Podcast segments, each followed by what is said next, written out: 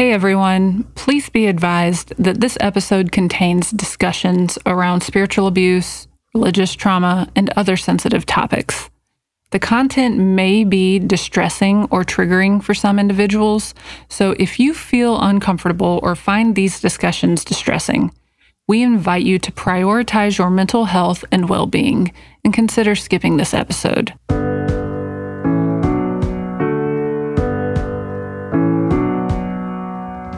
This is the Touchy Subjects podcast. My name is Erin Billings and I am your host. In this episode, we are going to be talking about the ripple effects of deconstruction and how they influence our support systems and our relationships. I have three guests with me. I have Erin Watson Mohr, a former pastor, Rebecca Lynn Thomas Cole, a trauma informed coach, and Julie Tran, a compassionate communication relationship coach. I hope that you enjoy this episode.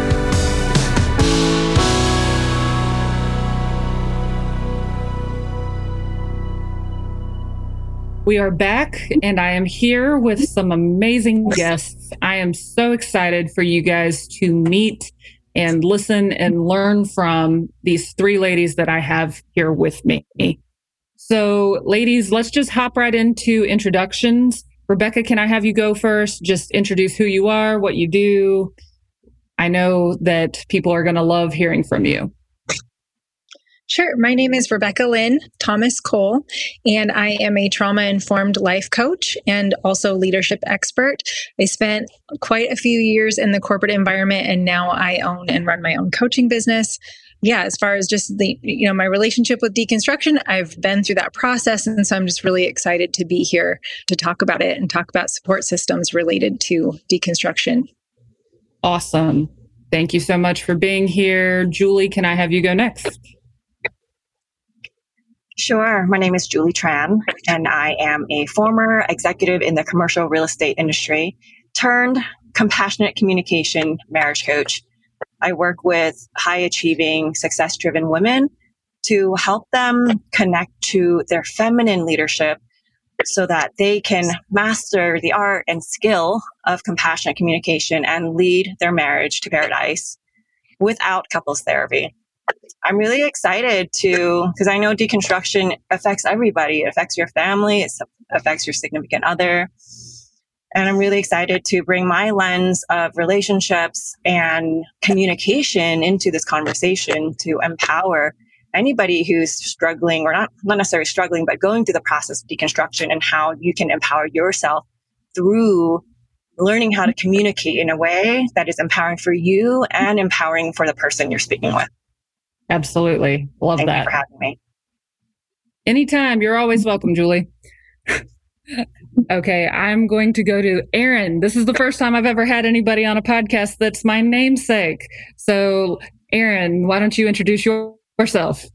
All right. So, like Erin said, I'm Erin Watson Mohr. I live in Canada, in uh, the province of Manitoba, just outside of Winnipeg. I am a mother to two incredible, beautiful teenage daughters, 19 and 16. I was pastor for 20 years. And then we're going to get into my story with the deconstruction process, but left that three and a half years ago. And currently, I also started my own coaching business during the pandemic. And so I specifically work with individuals where uh, I get to help them learn how to build arsenals. And I love to look at things in like a flip perspective I use the story of Esther for anybody that's familiar with the Bible, where Esther got to flip the whole situation of Haman on his head. And uh, I, I just love that story. So I like to look at people's stories. And one word that came to me the last few years is life is an invitation. So I look at everything I'm going through, including incredibly difficult deconstruction process as an invitation to look at things differently. And so I love to help people look at their situations differently and how to build an arsenal of tools in order to come to victory and breakthrough and healing in multiple areas in their lives. And then I also work as an assistant director of events at a local destination center here in Manitoba, really close to where I live. So that's what I'm doing currently. Very cool. Very cool. Thank you so much for being here. And Esther is actually my favorite Bible story. Random fact. I always love a good like female empowerment story. That's that's my jam, especially whenever she's sticking it to the men. Love it. I digress. Let's get into it. You know, we are here to talk about support systems and deconstruction. And why? Because deconstruction impacts everyone in your orbit. It impacts your friends. It impacts your family. It impacts your partner. It impacts your community and your ability to create and live within community. And so this is just so important. And I think it's great for everyone out there listening to learn from these three ladies. Okay, the first thing I'm going to have you do is share your deconstruction story. This is something that I have everyone that comes on the podcast do. And the reason I do that is because I want everybody to hear that we all land in different places. Plus, it also gives everybody context for why you believe the way that you do. Rebecca, would you mind going first? Sure, I would love to. So, a little bit of background. I actually was just having this conversation the other day, and something that I hadn't really thought about related to um, my deconstruction journey popped up. So, I had a background where I grew up in the Catholic Church until I was about 11. And then we moved into the evangelical church until I was in college. And then I went into a Baptist denomination. So I actually have these three very distinct parts of my background, religiously speaking, which did impact the way that my family structure also worked because having grown up in a Catholic family, that's where my dad grew up as well. And so we really did um, a lot of that structure and the way that we interacted was very, you know, we lived in Wisconsin. We were around, like culturally, just with around a lot of people that were also Catholic. And so it really was very much part of our lives, just the way that we lived. I lived in a very small town of 5,000 people, and like everyone's kid went to the Catholic school. So even educationally, I grew up going to Catholic school until I was in seventh grade. And that's when we moved into the E free tradition. We had moved states. We lived in Iowa at that time. And so it's just really interesting kind of thinking back how that really did change. We went from this very strict tradition based, you know, there are sacraments and all of this into this totally different environment. And my dad went to promise keepers, and now everything is different. Now it's all about Jesus, you know, accepting Jesus in your heart and vacation Bible school and purity culture and all of that. Hmm. And then, you know, I went to college and it just was kind of, you know, very similar to the E free thing, but also, you know, different in some ways, but I saw a lot of my friends getting married when they were like 19, and that just didn't happen for me. My story is very, very different from that. I actually ended up becoming a single mom at 22. I had my oldest son then. And I really kept trying to get back into the church, but I never really kind of felt like I belonged. I would do anything I could, volunteering all the time. And I think in about 2012, I did the Beth Moore Breaking Free Bible study, and that really did like change a lot about my relationship with the Bible. And start I started doing a lot more reading of that on my own, and I started kind of seeing disparities between what I was reading it myself and what I was being taught. And so I continued trying to be part of that community and part of that environment. By this time, I'd been married and divorced, and so now I have two kids. I'm a single mom. I'm in the church ended up in a really terrible abusive situation, spiritually abusive, the whole nine yards. And so 2017, I have three kids. Now I have three kids. I'm a single parent, and the church is just nowhere to be found. And that is kind of what really struck me to stop going it was this whole situation of being told that we are this family, that church is, you know, to help people, that we're to be community, we're doing life together. This phrase I kept hearing, but I didn't feel like anyone was trying to do life with me. And so I just thought, there, this doesn't look like what I've been told it's supposed to be like. It doesn't feel like it. I am giving, giving, giving. I was writing and teaching women's Bible studies in the summertime. I was teaching youth ministry. I was on youth leadership. I was doing all of these things. And yet there I was alone. And I had this corporate job and being told, well, you can afford to pay people to come and do these things for you. So we're not going to help you. And I think the final straw for me and what really sent me on this, there's got to be something better, was when I went to meet with this pastor about starting a ministry to help single parents in our church. And his response to me was, What if they take advantage of us? And that was it. I was done at that point. And so that just really sent me on this journey to figure out how do I create community myself then? The way that I've always kind of been told it's supposed to look. How can I start that in my own life? So here we are today now, having lived that journey. And, you know, there's a process of undoing a lot of things in between. Then, you know, it started with the religious deconstruction. And then I think this, you know, I think we'll talk about this, but a lot of other things started to come into question then because it was just like a snowball effect. Right. Man, I cannot take it whenever pastors start with that. Are they going to take advantage of us crap? And yeah. I, I empathize greatly. Uh, thank you for sharing that. Erin, can I have you go next? Yeah, I um, appreciate what you shared, Rebecca. I just like to have such a great conversation, and you're just kind of getting getting my juices going here. I'm like, oh, and it's so hard to share a deconstruction story. Like, there's so many parts to it, right? I'm trying to condense it, but mine really goes back to I can pinpoint it to the year of 2019. So many details going on in my personal life and my work life in that year but two significant things happened in my world where I say my world got knocked off its axis. And I literally felt like everything I knew was all of a sudden upside down. The alphabet, like I'm a firstborn. I like to plan. I like everything, you know, in, in, sequential order. And it, like, the whole alphabet just kind of blew up. And A was next to, like, you know, L, and M was, like, beside Z. And it just, you know, nothing made sense in my world anymore. My ex left me actually it was right around this time in 2019 so there was that going on in my world that just blew up. I didn't really see that coming. I grew up in the church but i should say this time i'm pastoring for a long time. So i started pastoring back in 1999 so when this happened like i was raising my girls in the church you know there's my husband myself. So that happened. At the same time i had taken a three month leave of absence from my work job. I never had one other than a couple of shortened, condensed maternity leaves when I gave birth to each of my girls. And I should preface in Canada here, we get a year for maternity leaves. When I say it's shortened and condensed, it, I know you guys don't have nearly the generous maternity leaves we have here, but mine were less than a year. So, anyways, there's uh, some incentive to move to Canada if you're going to have a baby, but for what it's worth. Yeah. But, anyways, So I had come back from a leave of absence to a very messy environment that where I had been pastoring for 20 years. I come back and it's literally unrecognizable. Had a lot of seniority. I was the associate pastor. So there was the lead pastor I worked with, there was the elder team. And I came in having had a lot of like, I'd say, freedom and trust invested in me to lead and make decisions. And I came back and that I just felt everything was literally stripped.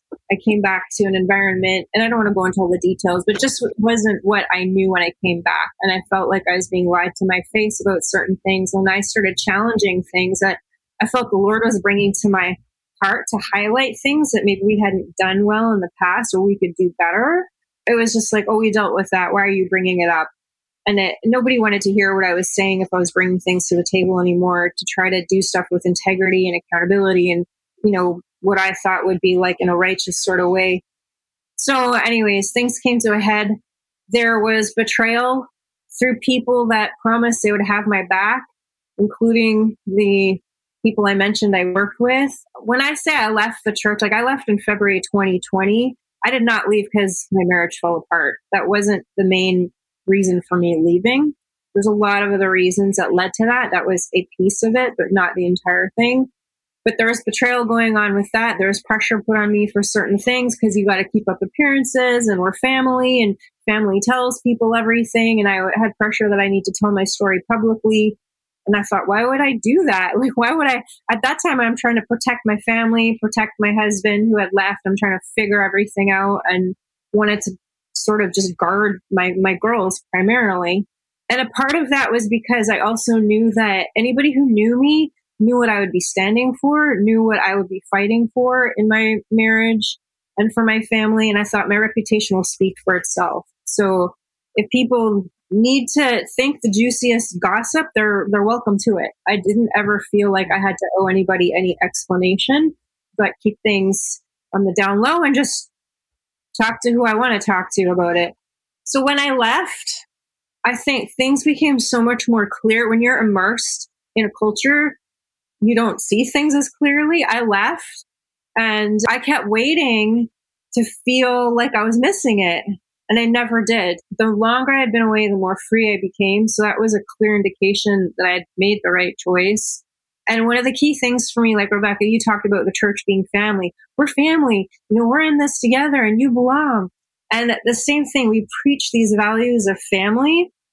And I got out from under that, and it's like a veil was lifted off my eyes. And I was like, that was the most dysfunctional family I've ever been a part of. it doesn't even represent my biological family that I grew up with, my mom and dad that, you know, raised me in the church. Like, it was so unhealthy and I just felt thankful that I could step away and detach and start to see things. And that was the beginning of my deconstruction process, which led me to tens of thousands of questions now about everything. not my faith. I've not questioned like my faith in believing that God is who he says he is and, you know, Jesus is the son of God. But I'm talking about pretty much everything else surrounding that why do I believe what I believe? And, and is it even all true anymore? And what's really kingdom versus what is man filtered scripture that he's been like, you know, pounding us with that we need to do this. So that kind of in a nutshell is a little bit about where things really got started for me in this journey of deconstructing. I love that. And it's always funny for me whenever people talk about family. That's always a red flag for me. Thank you so much, Erin. Julie, can I have you go next?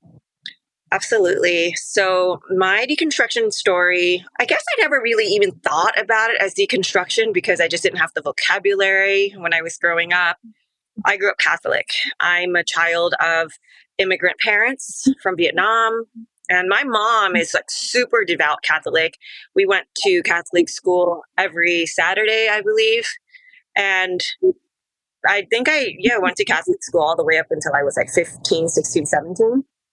And for some reason, they even asked me to teach, to teach class to the, you know, lower classmen. I'm like, really? Me? anyway, I was not qualified. I'll just leave it at that. But I, so as far as my relationship to Catholicism, I think that the origin and like the the underlying values that it teaches is really beautiful and honestly much needed. You know, like how I see it is love and oneness and compassion. However, for me, I never really resonated with Catholicism just because, you know, like going through the rituals of confessing your sins and having it somehow being relinquished and then you do, you know, the same bad quote unquote bad things again and you come back and you just confess it away. It just it just to me it just felt like I never connected to it. Didn't make any sense to me. And so I kind of like as I got older and moved out of the house, I just stopped going to church. My mom's not happy about that. She's the one that's more like really strict. And she would love nothing more for me to become a nun, you know. Wow. but that didn't those are that would have made her her Catholic dreams come true but it just wasn't. and I think she actually wanted to become a nun, and that didn't happen. She ended up having six kids with my dad. but that's very um, Catholic too. that's very Catholic too. That's very Catholic too. So I say like how I began questioning it when I was able to, when I was able to start making choices on my own, stop, you know, moved out of the house, wasn't quote unquote forced to go to church anymore. And I kind of just kind of dipped in and out whenever it felt right for me. But I would say that for me, deconstruction beyond that, which has been really like transformative in my life, has been me questioning the constructs of my place in society, the construct of what is expected of me, expected of all of us in society. Because I was working in corporate America for 15 years. And to be honest, I was dealing with anxiety and depression for 10 of those years. And I didn't mm-hmm. understand why I was feeling so disconnected from people. I didn't mm-hmm. understand why my nervous system, I didn't have the vocabulary at that time, but I just didn't feel like myself. I felt so out of place, so lonely in corporate America. And I would overcompensate for the anxiety that I would feel by working harder, by being a workhorse and working 60 to 80 hours a week mm-hmm. And it got me to a point where I'm just like burnout was my norm. And so I remember a particular moment where I was at my therapist's office and I was like a shell of my former self. And it was the first time where I was having a conversation with a therapist where she asked me these really deep questions like, why do you feel the way you feel? And she kept on asking, like, why, why, why? And as we were beginning to peel back the, the onion, the the mm-hmm. seed of it was that I felt like no matter how much mm-hmm. I do, no matter how hard I work, I will never be mm-hmm. enough. And it's very lonely. So lonely, mm-hmm. right? And then I realized that, wow, if that is what's underneath all of my anxiety and all of my depression, making me feel so disconnected from the world, then if I can work with that, if I can work with this belief I have that, oh, I'm not good enough unless I work my ass off, and it seems like this this treadmill that I'll never be able to catch up. If I can work with that, then I feel I, it gave me hope. It gave me hope. And maybe it came from this hope from my Catholicism days, right? Where we are loved no matter what. Like mm-hmm. God loves us no matter what. And that gave me hope to just continue to to deconstruct my beliefs about myself, which led to deconstructing my beliefs about what's expected of me, what's expected of all of us, and what's considered successful in this world, in this life. I can deconstruct all of that. so I went from corporate America, executive, having a very large income, 5,000 square feet house, my Chanel bags, my Louboutins. and my BMW bougie. to like bougie to like literally, literally getting rid of all of that like getting rid of all that, having a sale, selling my house, buying an RV, and my husband and I moving into an RV together and really like discovering what life means to us and what is important to us. And here we are, two and a half years later, and we've never looked back. I love it. I feel like the way that you just described corporate America and your world in it that was my lived experience working in mega churches. Yeah. And man, it's so funny how the church is like, we're in the world, but we're not of the world. But man, it feels same, same in a lot of mm-hmm. ways. But that's probably another conversation for another day, another podcast episode. I could talk about that all day long. But today we're talking about support systems, and I'm really excited about this. As you can tell, listeners, our guests are very passionate about these things. So, as I mentioned earlier, our deconstruction really does impact everyone around us. And I think what I would like to go through first is how deconstruction can impact our relationships. Because I think this is a big, big component of deconstruction. Because as Julie said, you know, her, her Catholic mom wanting her to become a nun, that's, that's a big thing. That's very normal. Well, if you're evangelical, nobody's going to expect you to become a nun, but it might be possible that they want you to become a pastor or a worship leader or you know that's the hope. So let's talk about relationships. Erin how has deconstruction impacted your relationships? Yeah that's a great question. I learned quickly when, well actually i should say as i was preparing to leave the church once i had my answer knowing i was going to leave i realized not everybody was going to be able to go with me, nor did I want everybody anymore to go with me after going through crazy betrayal. And so it became easy to cut people out of my life, not for the reason of like this rebellious thing, like, I'm going to get you back because you hurt me and like make you pay. It was, you're not healthy for me. I've ended a 20 year huge section in my life and I need to figure out what's next. And I just really realized that God had people that I thought would be in my life forever became really clear they were seasonal and they couldn't go with me the next season. So perhaps because I went through some of that betrayal, it was easy to cut some of them off. But others, you know, where I thought like I may be judged. And because in the middle of this is a marriage now falling apart, in the middle of like me leaving church um, and no longer pastoring anymore is this whole marriage piece, which adds to it. So I didn't have a partner to deconstruct anything with. so it was God and me doing a lot of it, quite honestly.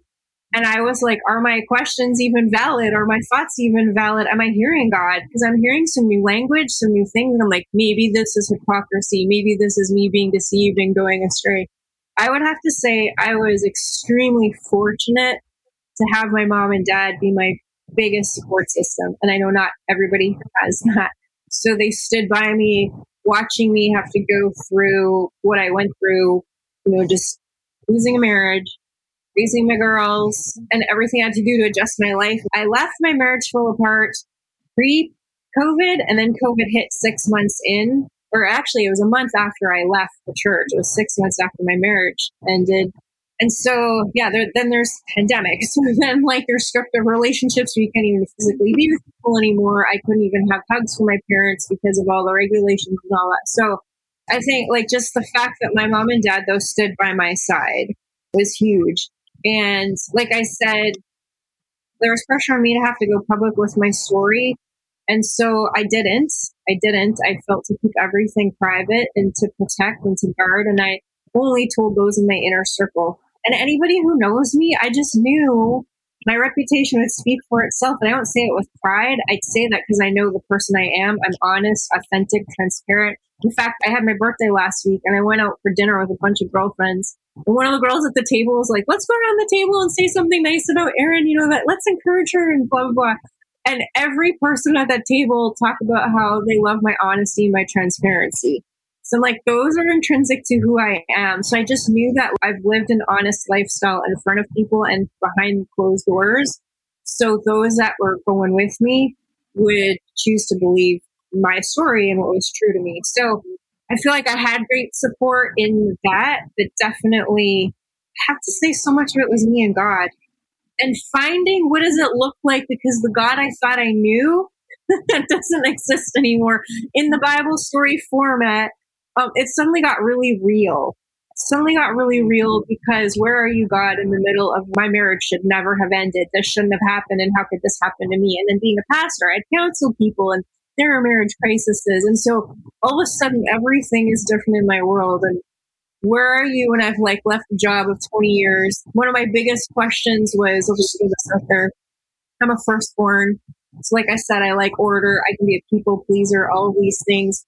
And my biggest thing was how could these things happen to me in my life when I did everything right? I obeyed the Bible. I honored you. I waited to have sex before marriage. I did this. I did that. And look where it got me.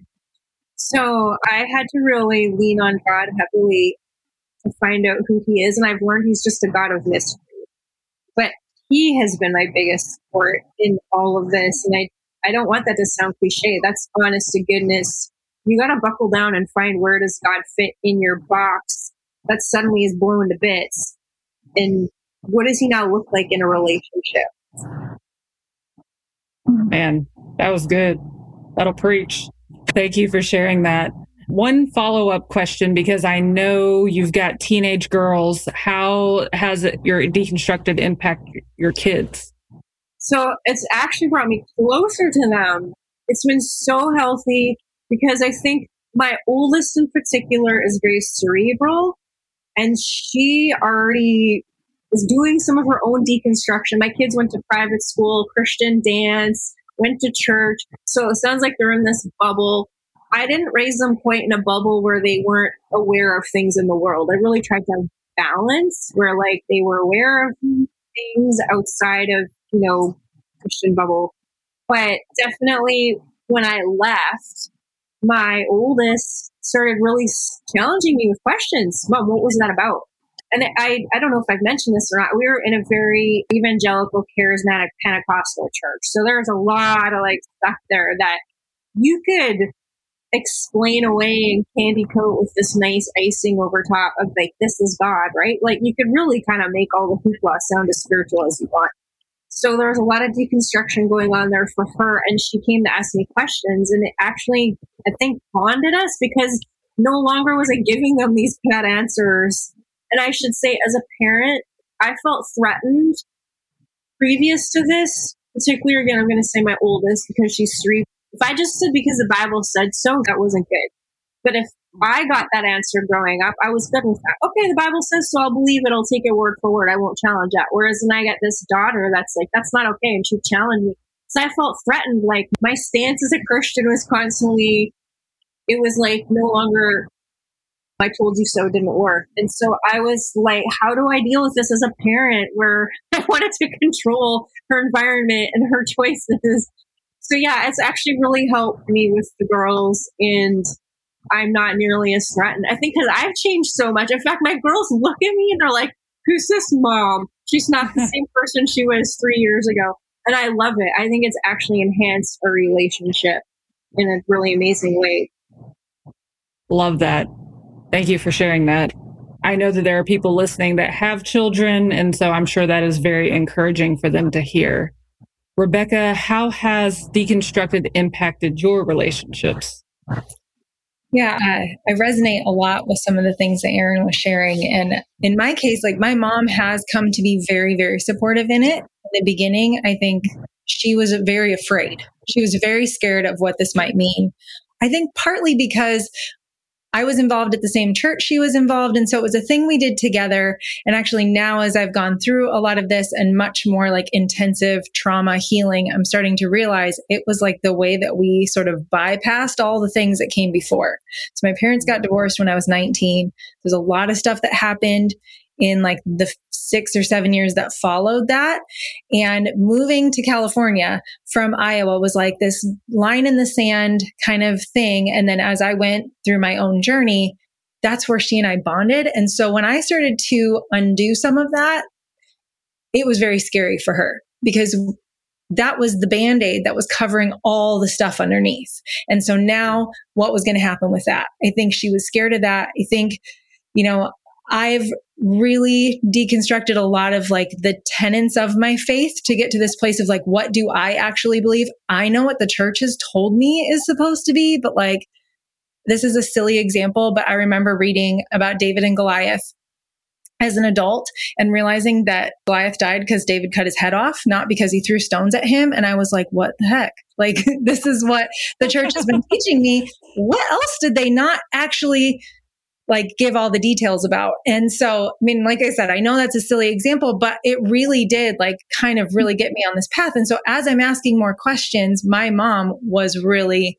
starting to freak out. And so we had a lot of really big arguments. And my mom is not one to get in these big arguments. I am not afraid of them. I'm an Enneagram 8. I'm very willing to engage in conflict, but it made it difficult to like really have conversation. I think over time, because she saw that this was an important thing for me to do. And she's, I think what she kind of came to grips with was the fact that it was the only way my faith could survive. Like if I was forced to continue on in that, I was at the point of losing all of it. And so this was the only way I could maintain any of it.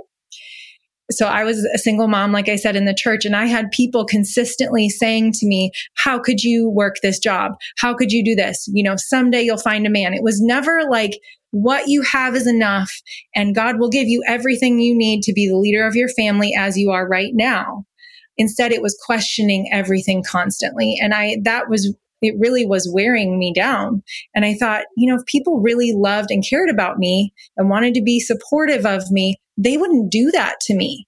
And my mom started to see that. So as I started kind of putting this light on the way people were treating me, I traveled for my job. I traveled all over the world and that's the job I had. It is the way I supported my family. And I really couldn't like reconcile that. These people, instead of coming alongside of me, were then, you know, judging that. So my mom started to see it. And that really started to strengthen my relationship with her.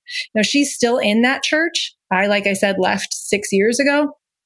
But we've kind of come to this place of understanding and we can have these deeper conversations now and they don't ever rise to the level that they used to. I think the other relationships that it really impacted were the relationships with my kids. My older two and I were in a, a very abusive environment with an ex of mine. He was incredibly uh, textbook narcissist, very controlling, spiritually abusive, used the Bible all the time to control me, isolated us. My older two and I really had a lot of trauma in different ways from him. And getting involved in the church the way that we did, there was a lot of spiritual bypassing of, you know, just like Jesus can fix everything, God can fix everything. And now my daughter looks at me and says, Why didn't you get me therapy? And I'm like, Because I was told that we didn't need to do that.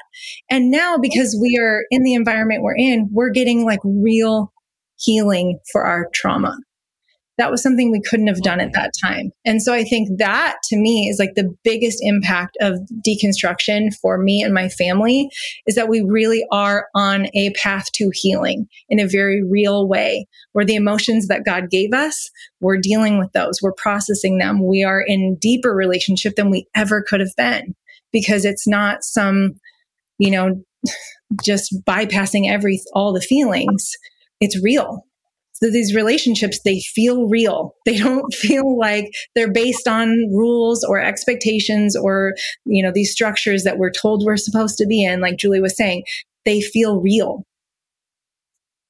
I empathize with you. It, it's so funny the overlap of all of our stories. There's so much overlap, and there's overlap in the audience as well.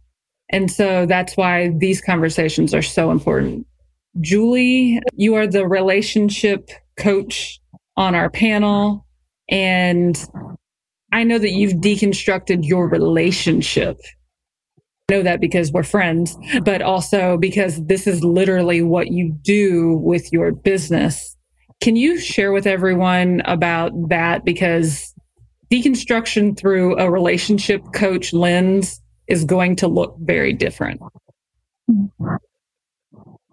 So I'll tell you my personal story on why I even became a marriage coach. I was in a situation with my husband where I felt like it, it looked really pretty on the outside, right? Like my husband is gorgeous. We had a big house, all the fancy things. But behind closed doors, that was like the opposite story. I felt like no matter what I did, he would always find something to criticize me about. I felt like I was trying so hard to, you know, to run our family, make sure our kids are provided for, are emotionally equipped to handle, you know, all the situations that life throws at you our kids also, and just to give you guys context, my husband and I, we don't have kids now, but we were foster parents. So we were foster parents for two years. And so when the boys were placed with us, they had a lot of trauma. And so with me as a coach, I'm always looking at things through the lens of trauma, right? And I felt like my husband was not on board with that. And I didn't feel like I had a teammate. I also, for me, noticed that I would be very triggered at his anger. So if things wouldn't go his way and he would start to get angry and huffy and puffy and he would get irritated and even sometimes yell and blame me, right? It would create all this turmoil in me and I would usually react by cutting him down because to me it was so upsetting that he would cry over like spilled milk or like make a big deal out of nothing to me, that felt unsafe because I'm like, you're a man. Like, you're supposed to handle business. And why do I have to do that now? I have to deal with the family, the kids, and now I have to deal with you. Right. And so my marriage got to a place where I, I mean, they just felt so transactional, dry. I'm sure that we loved each other, but it just didn't feel that way. We barely like liked each other. And I remember mm-hmm. one day one day mm-hmm. I was um, having a conversation with my coach at the time. And she was noticing how disempowered I was speaking, how like my energy was so contracted because I felt like I couldn't stay and I felt like I couldn't go. Like I was in this no man's land, land like being stretched in like all, all opposite directions. And I felt like I had no freedom. And what she said to me was that you know what? Mm-hmm. Like you are actually pretending like you don't have a choice. So she called me out. I was pretending like I don't have a choice, but I actually do have a choice. I could choose to stay or go. I just didn't like the consequences of either one. Mm. But I got to put my big girl pants on and just choose and deal with the consequences and just be with it. And so I said, okay, you know what? I'm going to choose. I'm not going to do this like half ass thing anymore. I'm actually really going to choose to be in my marriage now in a way that that I've never been before. In a way where I'm taking 100% responsibility for how I show up. And here's the thing that's like a lot of people get really um, triggered about. I'm going to take responsibility for how my husband shows up too. Which means that whenever he's behaving in a mm-hmm. way that triggers me, I have to ask myself, what was my part in that? You know, like maybe, mm-hmm. maybe it was mm-hmm. something I said two weeks ago or a month ago that he's still paying on to. Or maybe, you know, I just haven't been creating an environment where he feels nourished. Right. Or maybe I haven't been teaching him how to nourish me because I didn't, never even knew how I needed to be nourished. So when I began to orient myself like that and really take full ownership, my marriage completely changed. And it didn't happen overnight. It took a lot of time and a lot of healing. I had healing to do. My husband had healing to do. He wasn't interested in couples therapy at all. He was like, no, I'm, I'm good. I'm perfect. there's nothing, there's nothing that needs to be, you know, fixed or whatever. Right. So that's my background. Now, I now have the kind of relationship where it's like, um, it's almost like unbelievable because it makes our honeymoon stage looks like amateur hour. And we've been together for 15 years and we are more in love now than we've ever, ever been. Like we never even knew this was possible. And I share that because, because, you know, for anybody who's like listening, who's, who's going through deconstruction, obviously relationships is such a big component of that. And I guess what I would offer anybody who is you know, thinking about their marriage and their family and how to communicate what they're going through and what would support them is that like anytime we communicate from a place of protection anytime we communicate from a place where we're blaming somebody else for how we feel right it's going to create resistance because what's happening is you're you just built walls around your heart and you be- it became you against the other person and it's the other person's fault right? And i would say that that's the first way to lose a relationship and i've done it right? And thankfully my husband and i were married so it wasn't like you know as easy as like see you later like we really had to work through it. So you know if you just keep this in your heart, keep in your mind that there is a way to to express yourself and express your needs very in an elegant and compassionate way where you're able to be fully expressed and keep your heart open that's how you're able to strengthen together as a partnership. You know even through these really really rocky times you'll get through it if you maintain an open heart and take responsibility for how you and then the other thing I want to just add to this is like, is in terms of relationship with other people in your life. When you're deconstructing, you're seeing things differently. Your awareness level rises. Your vibration rises for anybody who understands that. Mm-hmm. You're just not going to be a match anymore for, for people who have been in your life before, who believe the old things that you used to believe, but you don't anymore. And so part of your journey is also it's not like you're kicking them to the curb, but you know, just holding compassion for yourself and for the other person. It's not their fault. It's not your fault. It's just that you guys aren't vibing anymore. And that's okay. We're not here to make everyone happy. We're not here to be the most popular person in the room. You know, we're here to be our authentic selves. And just by doing that, you will attract the right people into your life. I agree wholeheartedly. Thank you for sharing your story specifically about with your husband because I think it's really powerful for people to hear that relationships can transform. And that's so cool that you guys decided to buckle down and do the work and now you're at this like magical relationship goals kind of space. Like, as one of my friends, I look at all of your content and I'm like, oh my God, like that's the goal. That's the vision for a relationship. And so if you don't follow Julie, go find her on Instagram at lead with Julie Tran and you'll see what I'm talking about. So going towards community, because that's the whole premise of the church is the Greek term, I believe, is koinonia, which is all about creating that community. Several people have mentioned it as family. And for me, family, whenever I hear that, even in a corporate setting, that's a major red flag for me. Community is a big deal, specifically in the church, because the church is full of people and people are hurt and hurt people hurt people. And so it can be a vicious cycle if people are not healthy.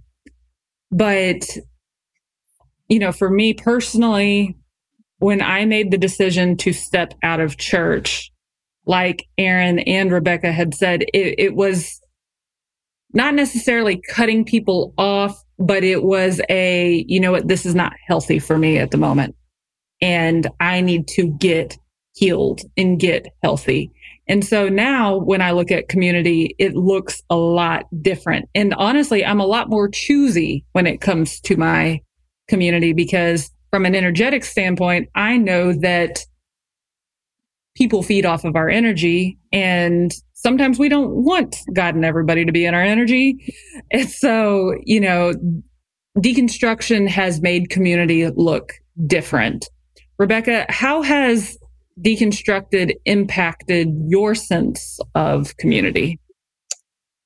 Yeah, that is such a huge part, right? Like when I was sharing my story earlier, I I talked about wanting to create this like ministry for single parents so that they could feel more community. That was the entire point was that that I didn't feel like there was community and I wanted to do something about that. I wanted to impact the place where I was and make it feel more like community.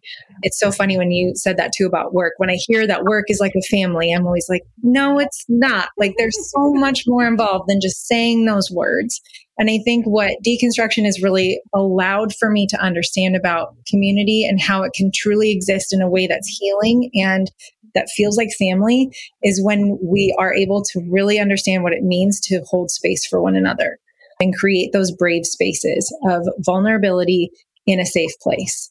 And so, you know, I think one of the things the church wants to be a welcoming place. We hear that all the time. All are welcome. All are welcome. But the reality is, or for me, the reality was that when I did try to be vulnerable, that's what they wanted. They wanted me to be vulnerable. When I did that, I was met with hostility. I was met with judgment. I was met with shame. I was met with a, an onslaught of not really great experiences around that. Um, you know, I've talked about this in the earlier a little bit, and this is a really passionate part of my story, I was a single mom. In the church, I was pregnant as a single woman. Okay. There is nothing like, and there are other things that are like this too, but my sin was on my outside. It was on my body all the time. Every time I walked onto that campus, every time I walked into that church, my sin was on the outside of me that everybody could see it.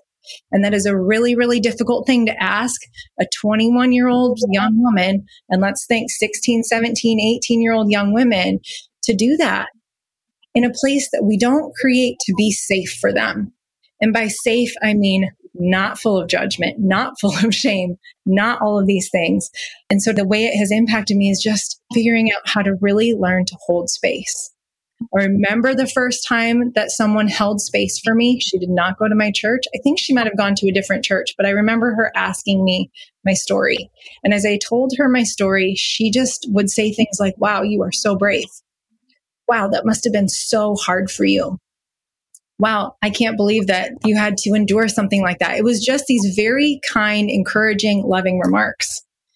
And even when I met my husband, this is a story I tell a lot because it was so impactful for me. Um, we'd been together maybe a year at this point, and I was upset about something, and I apologized to him for having feelings. And he looked at me and said, Your feelings are valid. Even if I never agree with them, even if I don't understand them, your feelings are valid. That is the first time in the history of my entire life, and I was probably 37 at that time, that anybody had ever said that to me. And so to create a space where people feel like they know that their feelings are valid because they're having them, not because somebody else is corroborating them or agreeing with them or saying that they're valid, is incredibly important to actually creating spaces where people can heal in really meaningful ways. And so that is like my greatest desire more than anything else um, is to see that. And I think having this trauma informed perspective that Julie was talking about is so incredibly important to that because we all bring our experiences and our perspectives and our worldviews and all the things that we've had in our lives with us. And to be able to enter a space that is safe enough to share those with others, that's what community is supposed to be about. And so, yeah, it's just like this greater understanding and this greater desire and passion to see that actually exist. I love everything you just said. I'm amening you from the other side of the country. I would like to consider the layers of support systems. So, the first layer of support system kind of being ourselves. We are at the center of our worlds. And so, our support has to feed us first. Julie what kind of support feeds the mind, body, spirit? Because that's more of the individual level of support that we are going to be needing. Wow, there's so much. there's so much that's available and possible there. Um, I think about our whole body as, or our, our, our humanity as our body, our physical body, our mental body, spiritual body, and an emotional body. And it, it's like if we don't focus on one of those, it's like you're, you know, you're operating with, I don't know, like let's say you don't have your right arm or your right leg. You know what I mean? Like it's a, it's a one part of our body that's just like not available for us to create in this world, right? And so they're all important. However, at the same token, I don't want anybody to think that, oh my God, now I have to do this. I have to like, here's my list of all the things I need to do to take care of myself physically, mentally, emotionally, and spiritually, right? It's not really about that. It's like a whole, it's like a lifelong journey. But I want to just give people context that, that this is your vessel. This is your temple. And if your temple in all four of those, in all four of those call it categories are not filled up, you're going to feel depleted Maybe not today, maybe not tomorrow, but a month from now, six months from now, a year from now. And so there are so many different modalities that you can start to explore to, begin to heal yourself in all of those areas. But for today, like what I'd like to what what feels true for me to share for everybody because it's so accessible, it's just meditation taking time out, like even if it's if you have access to five minutes a day, ten minutes a day, to slow down, to slow your nervous system down, to create a relationship with your breath. And that in of itself is a practice to help you build a relationship with, with yourself, really. Right? And then over time, you'll discover that that's the relationship that's most important. When you're present, when you are able to practice being present, it's like you're moving more slowly, but you see more clearly.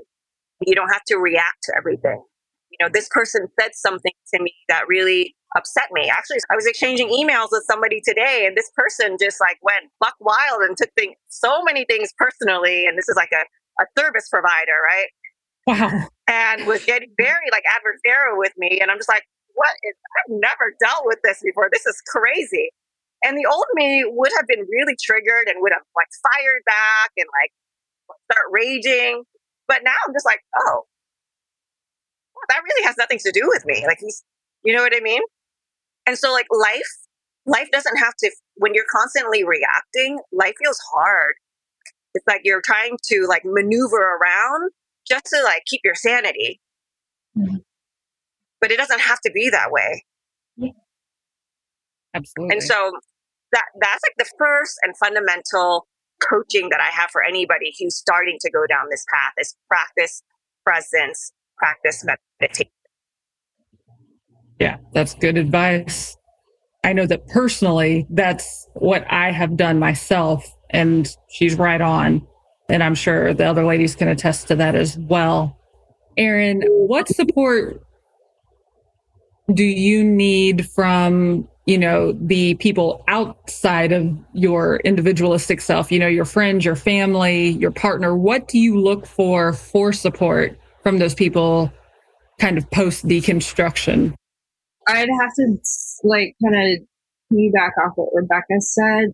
I love how she said holding space for people and creating a space that feels safe. The deconstruction process, I don't know if it ever really ends. Like I'm three and a half years into it, four years into it. And, and I still have so many questions. And I feel like I always have questions. And a lot of them I won't have answers to. But what I've found, what's really valid and validating is to be able to have space created from the people in my inner circle that I can say things that potentially could sound offensive because they don't fit the narrative I used to believe or the way I did things. And yet they're okay going down that path with me and me exploring it and not jumping down my throat saying, How could you think that? Or how could you even entertain that? That's the biggest thing I'd say that I need and I look for in relationships. I'm very selective and like who I would use to find where I could I could do that. I I've always lived openly, and because I was a pastor, I did a lot of like teaching from the platform. I've always lived like an open book and tried to use as much as my life as an example for other people, like mistakes included. Not just saying all the positive, but here's where I did something wrong, and can we learn from that, right? But I've learned not everybody can bear the weight of what I would hope and expect they would keep safe within them that I'm going to share with them. So I've had to learn to really pull back and be selective with who I share what with, which has been a learning curve for me because I would just love to trust everybody and hope everybody could respect what I have to say and keep it safe. But I learned the hard way that doesn't happen. Yeah. So um, finding that safety, I think safety would be a key word, like feeling safe. And like Rebecca, you know, you said like the church should have been safe for you. It should have been your safe place. They claimed that they were and they weren't and they failed you. And I think there's been a wake up call for me, if I can just say this, because I was a pastor. I hate to think that I would have made people feel that way, that I would have been condemning of their sin or judgment. And I know I was. Like, I'm just going to be real. Like, I was. I'm not perfect at all. There were certain mindsets and things that, like, were coerced into believing that you have to jump on the bandwagon for and and so I've had a lot of just even deconstruction within that of how did I make people feel unsafe or unheard or unvalued because they did something and I was wagging my finger at them, you know, maybe not in their face, but behind the scenes, or they could just tell I wasn't engaging, right? So I think I've become more empathetic. And so for sure, people with empathy too, I need to connect with people with empathy. I'm not into fake, phony at all. And if I smell that, like you're out. You're not going to be mm. friends. Not close anyway. So I'm keeping that distance. No, I just want to surround myself right with you. I'm so. right there with you on that. That's kind of the criteria now that I look for. Do they have empathy? Number one, and are they safe? If you are those two things, we can be friends. If you are not, I'm going to respectfully decline your friendship. so, just going to be honest with you. So, we have come to the end of our time together. Ladies, I would love for you to be able to share how people can follow you or, you know, be friends with you on social media. Rebecca, how can people get in contact with you? Yeah, so the number one spot is Instagram. That's where I spend the majority of my social media time. And so I'm at R E B L coaching. on Instagram. And then my website is reblcoaching.com. So R E B L coaching.com if anybody's interested in reading more about trauma informed coaching and then also leadership consulting as well. Love that. And I love that it's rebel. And that's like a perfect name for you. It's it's almost as if the universe just aligned for that to work in your yep. favor. So I love that. Julie, where can people find you? Yeah, same. I spend a lot of time, too much time on Instagram, but they can find me there. Lead with Julie Tran. Also, I have a plethora of free compassionate communication resources for anybody who is in a relationship right now.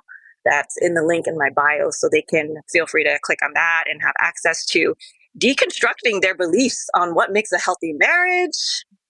Something I'm really excited about right now is how to have heart to heart conversations.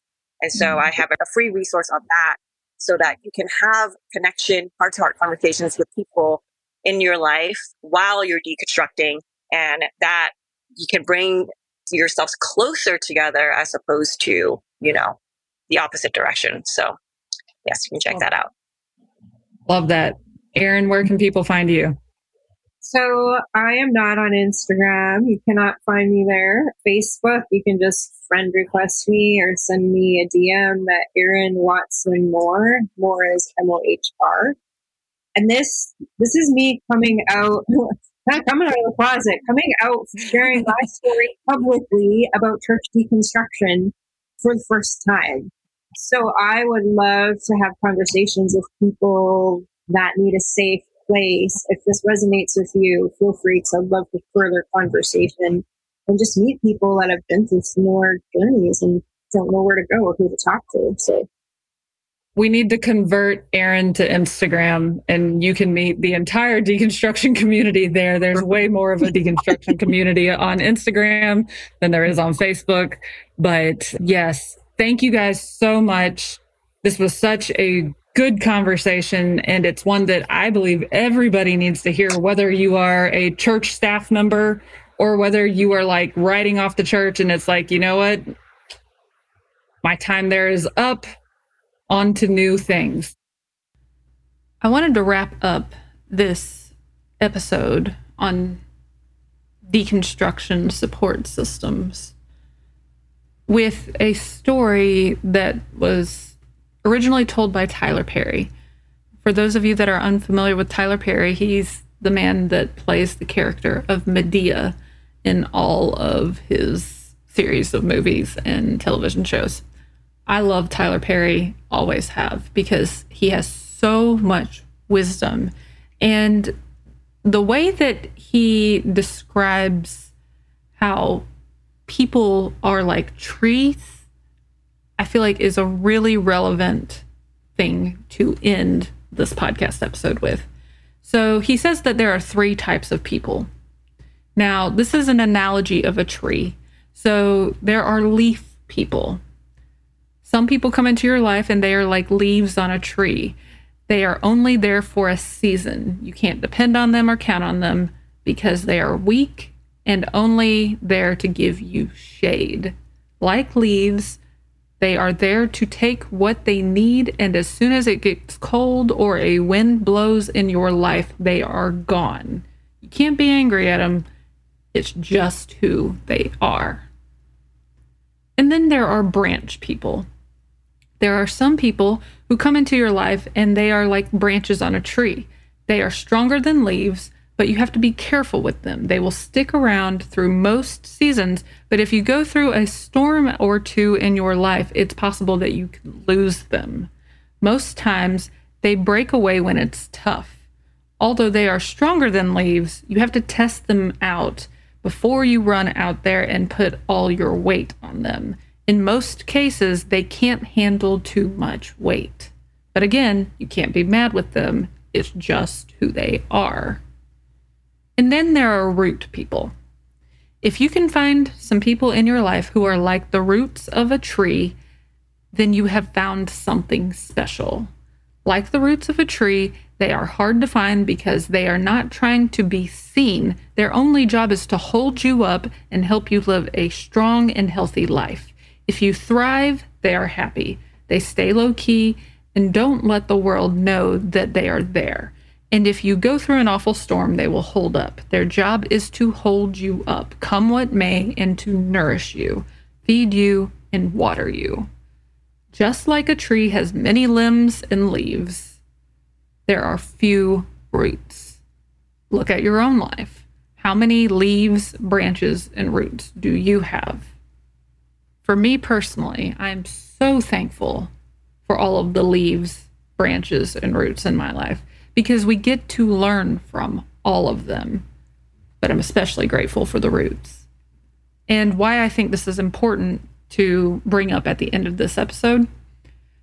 You know, we mentioned many times in this episode how the church wants us to be family and they want to paint this picture that we're just this one big happy family.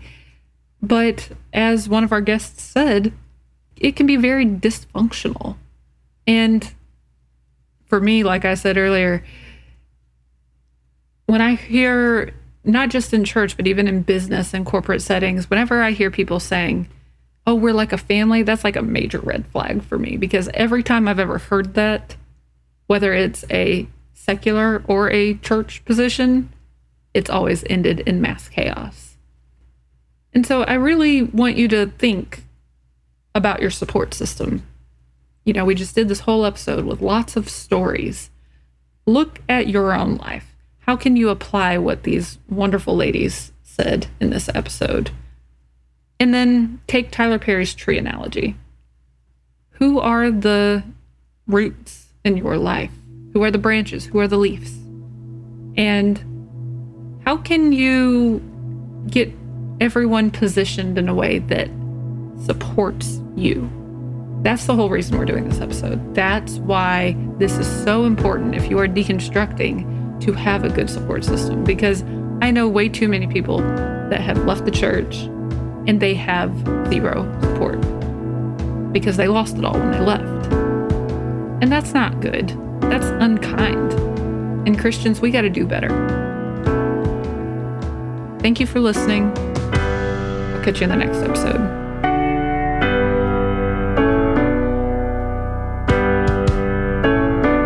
Thank you for listening to the Touchy Subjects podcast.